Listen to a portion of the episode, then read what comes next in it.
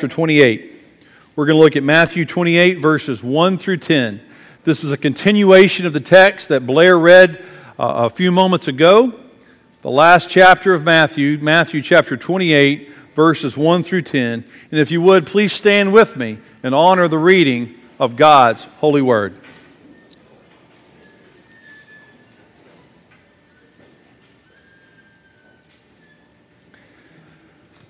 Now, after the Sabbath, toward the dawn of the first day of the week, Mary Magdalene and the other Mary went to see the tomb.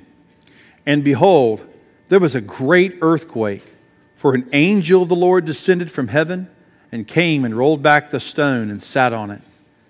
His appearance was like lightning, and his clothing white as snow. And for fear of him, the guards trembled and became like dead men. But the angel said to the women, Do not be afraid, for I know that you seek Jesus who was crucified. He is not here, for he has risen, as he said. Come, see the place where he lay. Then go quickly and tell his disciples that he has risen from the dead. And behold, he is going before you to Galilee. There you will see him. See, I have told you. So they departed quickly from the tomb with fear and great joy and ran to tell his disciples. And behold, Jesus met them and said, Greetings. And they came up and took hold of his feet and worshiped him. Then Jesus said to them, Do not be afraid. Go and tell my brothers to go to Galilee and there they will see me. Pray with me, please. Heavenly Father, this is your word. It is true in all that it says and teaches because, God, you are the supreme author of this word. Therefore, it's inerrant and infallible, the only rule for faith and for practice. And Father, we pray that your word would go forth this morning and that our ears would be opened, our hearts and minds would receive it with gladness.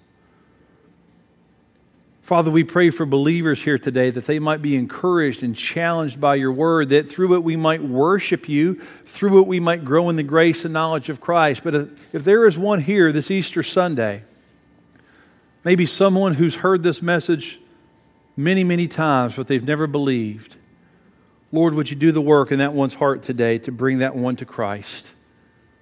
Glorify yourself, the preaching of your word. Fill me, this preacher, with your spirit Lord, that you might increase, that I might decrease. We ask all of this in Jesus' name. Amen. Please be seated.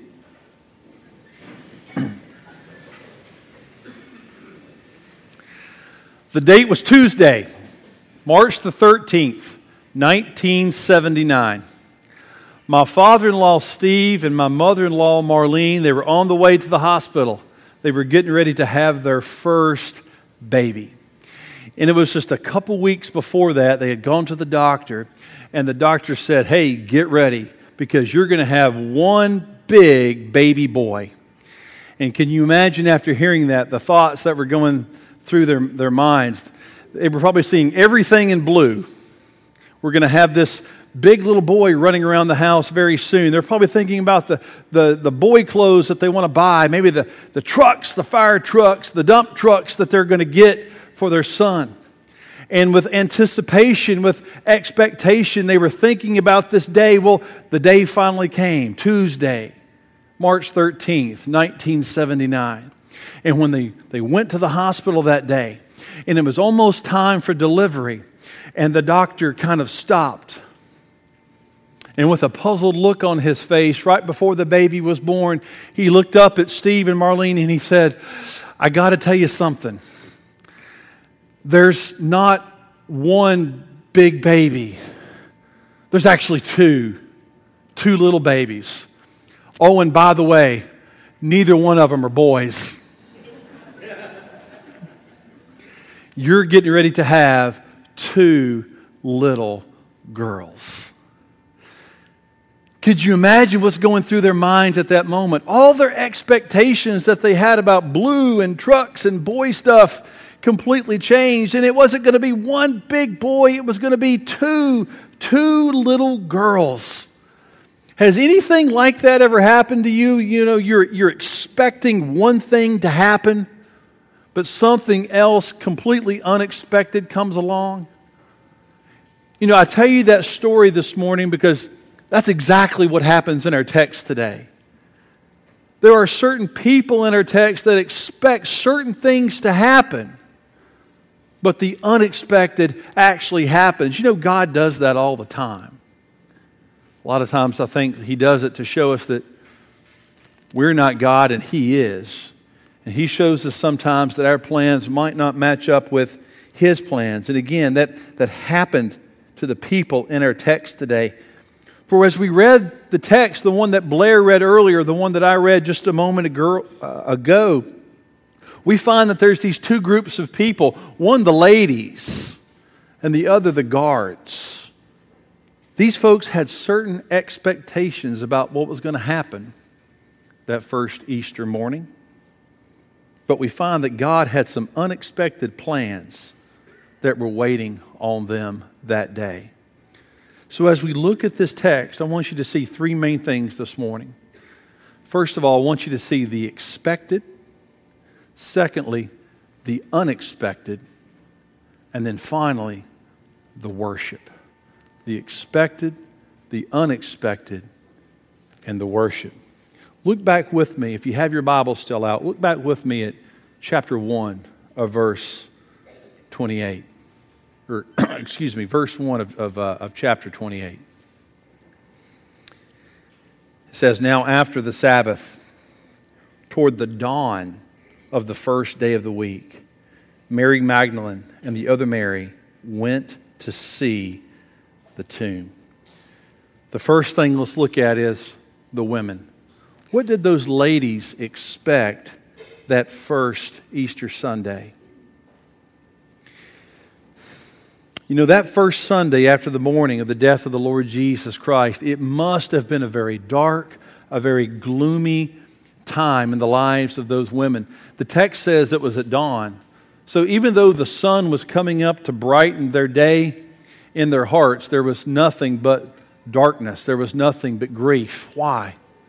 Because just a few days earlier, the Bible says these ladies saw the Lord of glory. Yes, even the Lord Jesus Christ. They saw him suffer and bleed and die. We know that these ladies watched as Jesus was beaten and scourged. They heard the crowds cry out, Crucify him! Crucify him! These ladies watched the nails go into his hands and feet. They watched him suffer on the cross. These ladies watched him breathe his last and say, It is finished. So nothing but grief was in their hearts and in their minds. You see, these, these women, Mary Magdalene and the other Mary, the Bible says they loved the Lord Jesus Christ. The scriptures teach us that these women, they had followed Jesus since he was in Galilee. They had attended to his every need. These ladies were even at the tomb on Friday when Joseph of Arimathea and Nicodemus took Jesus' body and they wrapped it in the linens. They were close. But now, it was the third day.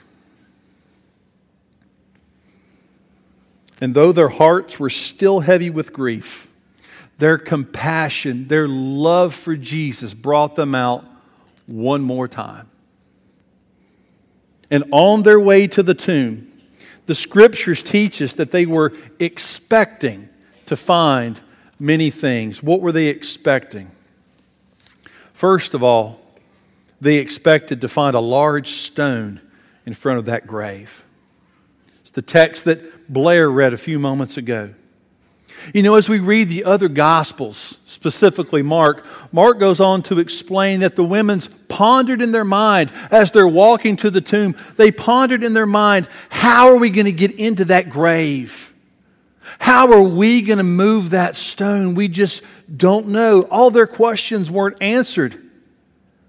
So, in their minds, they expected to find that grave blocked and sealed. Secondly, again, they were expecting another day of heartache, another day of grief. You know, when they were with Jesus, they were so excited to have him in their lives. But now, he was gone. And if Jesus was gone, their hope was gone. Sadness, sorrow, pain, that was the only thing that remained. Yes, I'm sure that that day they expected another day of grief. But thirdly, I'd say, they expected to find a dead man. You continue reading the other Gospels. Again, you go to the Gospel of Mark. Mark says that as these ladies were coming to the tomb, they had something in their hands. They had the spices to anoint the body of Jesus. Yes, they knew that Joseph of Arimathea, they knew that Nicodemus had wrapped Jesus in the, in the linen cloths, but they were hoping that the decay could be delayed just a little bit longer. And they had the spices in their hands. So they definitely expected to find a dead man if they were able to get in the tomb. You think about the guards, those Roman guards, what were they expecting that day? In the text Blair read a few moments ago, it says that the chief priests, the Pharisees, they were worried they thought the disciples were going to come. They thought they would try to steal the body because Jesus had said something about rising from the dead. So, what happened? They made a plan. They were going to make sure that wasn't going to happen. They took counsel with Pilate. And after that counsel, they ordered that the grave be blocked and sealed, the rock be put in place, and have the guards monitor that grave for three days. You see, they expected that rock to keep Jesus in the tomb and everybody else out. They expected those guards to make sure no one got in that tomb. What else did they expect? The guards probably expected a three easy days of duty, right? You ever look at your work schedule and, and say, man, I'm so glad maybe the next two or three days won't be as hard as what it just been? I'd say the guards were probably thinking about that. This guy's dead. This rock, no mere man can move that rock. And even if someone comes and tries, we're going to be here to stop them. No biggie, right? This is going to be an easy three days of work. The guards expected an uneventful day. But, beloved, all of these expectations, all of these foregone conclusions were based on the ordinary, the natural order of events. But you see something? What these ladies forgot and what these guards didn't know is they weren't dealing with just an ordinary man. They were dealing with the supernatural Son of God. And the Bible tells us today that God has some unexpected plans for those ladies and these guards. Let's look at them. Verses 2 through 8 of your text. Look at them with me. And behold, there was a great earthquake. For an angel of the Lord descended from heaven and came and rolled back the stone and sat on it. His appearance was like lightning, and his clothing white as snow. And for fear of him, the guards trembled. They became like dead men. But the angel said to the women, Do not be afraid, for I know that you seek Jesus who was crucified. He is not here, for he has risen, as he said. Come, see the place where he lay. Then go quickly and tell his disciples that he has risen from the dead, and behold, he is going before you to Galilee. There you will see him. See, I have told you. So they departed quickly from the tomb with fear and great joy. And they ran, yes, they ran to tell those disciples. Could you imagine being one of those guards at the tomb that day? You're standing at the tomb, you're thinking, this is going to be an uneventful three days of work, and the ground beneath you starts shaking. The angel of God descends right in front of you. The Bible says his appearance was like lightning, his clothes white as snow. And that rock, that great, big, enormous rock that no mere man could move on his own, that rock, that rock was rolled away rolled away with ease. Yeah, those, those guards thought, yeah, maybe some disciples will show up, and when they do, we'll encounter them. We'll stop them from rolling back that stone. But never did they expect the angel of the Lord. All that time to put that stone in place, a stone that no mere man could move. They never expected the angel of the Lord to appear and roll back that stone, and they watched that giant stone be rolled away. And the Bible says when that happened, these guards were so terrified, they became like dead men. For their uneventful day had unexpectedly turned into terrifying fright. And think about those ladies. With a heart of compassion, nothing but love with the spices in their hands. They're walking to the tomb. They expected to have that rock in front of the tomb. They're wondering, how are we going to move this rock? But they get here, and what happened? The rock was rolled away. All that time of worrying, all that time of expecting the rock to be there, they didn't expect the angel of the Lord to show up, but he did. And again, they expected to find a dead man, didn't they? They just knew Jesus was dead. They were there on Friday. They watched him suffer. They watched him bleed. They watched him die. They heard him say, It is finished. They watched him breathe his last. And they were prepared to anoint Jesus, but the angel told them that Jesus was not in the tomb, that he had risen from the dead. Yes, their expected rock had unexpectedly rolled away. Their expected gloom had turned into unexpected joy. But most importantly, dear church of the living God, their expected dead Savior had unexpectedly risen from the dead. Amen? Amen. And the angel of the Lord was very tender with these ladies the first thing he said to them was, Do not be afraid. That reminds you of the birth of Jesus, doesn't it? You remember when the angels appeared to the shepherds who were out in the fields? What's, you, you, I bet you've got it memorized, but maybe you've never thought about it. What's the first thing the angel said to the shepherds? Fear not, for I bring you good tidings of great joy. When the, when, when the Lord shows up with his angels, the first thing he wants his people to know is don't fear. It's the same thing here. The angel says to the ladies, Don't be afraid. Do not be afraid. Then the angel gently reminded the ladies that Jesus had earlier told them that he would rise. And at that point, they probably recalled the words of Jesus, didn't they? When, when Jesus said, Tear down this temple, and in three days I'll rebuild it. And they knew his promises were true. Their hearts, did you see verse 8? Their hearts were were filled with this mixture of, of fear and joy. Imagine being in that situation. It's this mixture of fear and joy. And in hearing this news, they turned not to walk, they turned to run because they had something to say. And they wanted to run to those disciples and tell them the good news. But as they were running, God had one more unexpected event to bring into their lives. And it was an event that would bring them to their knees. Look at verses 9 and 10.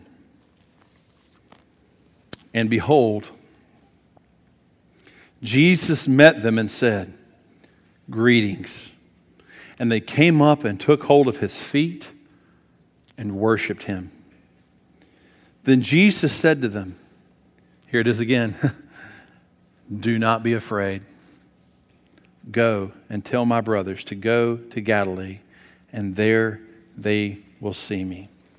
Could you imagine being one of those ladies? You are running, you are sprinting to the disciples, and there he is. It was him. They knew it was Jesus, the Messiah, the Son of God, the one they had just watched suffer and die on Friday, the one they thought that was dead that morning. It was him, it was Jesus. And at that moment, these ladies gave Jesus the adoration and the praise that were the only, res- only proper responses to his presence.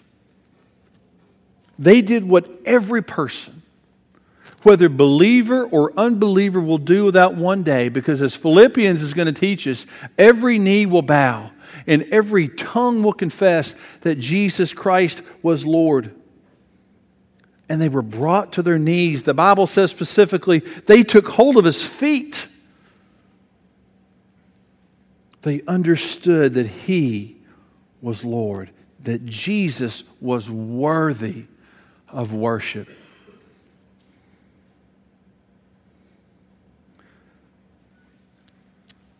Why is Jesus worthy of worship?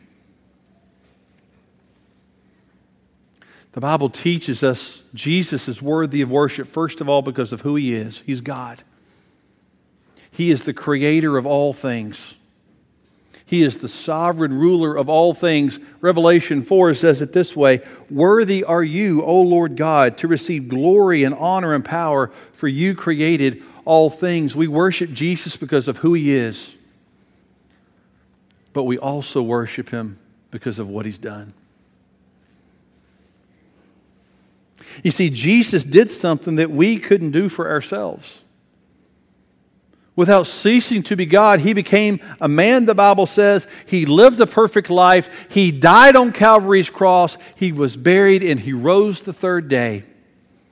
And he accomplished salvation for us. Revelation 5 says it this way You're worthy, Jesus, because you were slain. And with your blood, you purchased men. So we worship him because of who he is. We worship him because of what he does or what he's done. But that brings forth the question why would Jesus do something like this? If he's truly God, why would Jesus do something like what he just did? It's simply for this reason He loves you, He loves me. You see, the Bible says that even though we're made in God's image, that we've fallen short of His glory, our sin has separated us from God. And as we've already learned in these last few sermons, sin has separation between man and God, that it, it leaves man hopeless. And if he died in a sin, he would go to a place called hell. But God looked at you and He looked at me in that condition and He loved us. And Jesus says, I'm going to step out of glory as God. And without ceasing to be God, I'm going to come all the way down to where these people are. I'm not going to come halfway down or part of the way down. I'm going to come all the way down. I'm going to take on their flesh and their blood. I'm going to be a little baby in the manger, and then I'm going to grow and live and look people eye to eye and fully identify with them. I'm going to hurt just like they hurt. I'm going to feel pain just like they feel pain. I'm going to eat and sleep and drink, and I'm going to cry tears when, when my friend dies. I'm going to be tempted just like they are. But I'm going to do it perfectly because I know they can't. And Jesus within himself says, Because I, God, require perfection, because I have such a high view of holiness. I know these people could never be holy by themselves. So I'm going to go to that cross because without the shedding of blood, there's no remission of sins. And all the sin that was on these people's shoulders, Jesus says, I'm going to put on myself. I'm going to take the guilt. I'm going to take the shame. I'm going to take the abuse. And I'm going to do it for these people. And I'm going to die with their sin. But that's where we left it last week, wasn't it? Because the good news of the gospel is that when Jesus died for your sin, sin didn't defeat him. Death didn't defeat him. Separation from God didn't defeat him. Because the Bible says on the third day, Christ Jesus rose again from the dead. Dr. Kelly used to say it in seminary this way He said, When death took on Jesus of Nazareth, it took on too much. Why? Because when Jesus rose from that dead, all of your sins were separated as far as the east is from the west. When Jesus rose from the dead, hell was quenched for the people of God. When Jesus rose from the dead, death was defeated. Forever and ever, death was defeated. And because Jesus rose from the dead, He tells us now, now you can have forgiveness of your sins. Now you don't have to suffer the consequences of your sins because I did it for you. And not only did I do it for you, but I rose again, defeating all of your enemies. Go ahead and try. Take on sin by yourself, take on hell by yourself, take on death by yourself. You'll lose. But Jesus says, I'm going to take on all three. And in my resurrection, I will defeat them one by one by one. Sin is defeated, hell is quenched death is defeated in the resurrection of the Lord Jesus Christ. So, beloved, the question that this text now demands as we come to our end, because the text will always demand questions of us, the text that this question demands is simply this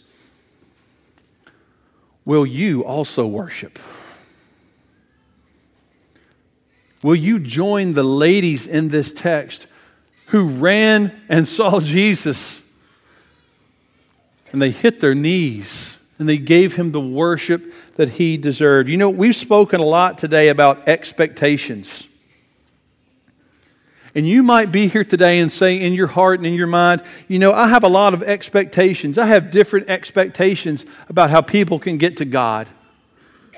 Some people say, I expect if I'm a good person, I'm going to go to heaven. Some might say, I expect if I attend church, especially on Easter, especially at Christmas. Check, check. Lord, I'm good. I expect if I'm good to my neighbor, my name is never in the paper, I'm never on the news. I expect, God, I'll go to heaven. Dear friend, if that is you, I encourage you to expect the unexpected.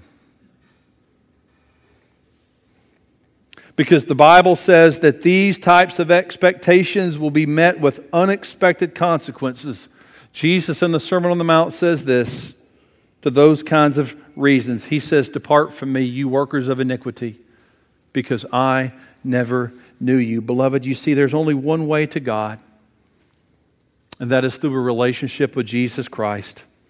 So, again, I boldly ask you this Easter Sunday do you have a relationship with Jesus? Do you know him as your Savior? Do you follow hard after him? As your Lord. Maybe you didn't expect me to ask that question today,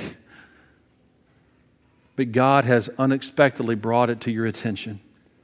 If you're here without Jesus, I have some good news for you. The Bible says the arms of Jesus are open wide. Jesus says, I'm the way, the truth, and the life. No one comes to the Father without me, Jesus says. Jesus says, If you come to me, I will never cast you out. If you want to be saved, you can be saved. Jesus has paid your price. Go to Him, confess your sin, trust Him as Savior and Lord. If I could talk with you about that, I'd love to do that with you. But if you're here today and you're a believer, you're a Christian, have you ever thought about what the resurrection means for your life? You think about those enemies of sin, those enemies of death and hell. If you tried to take those three things on by yourself, we would lose, wouldn't we? We would lose big time. But through Jesus, our sins are conquered, hell is quenched, death is defeated. Why? Because when death took on Jesus of Nazareth, it took on too much. Jesus has overcome. The grave is overwhelmed. Victory is won. Christ is risen from the dead. Pray with me, please.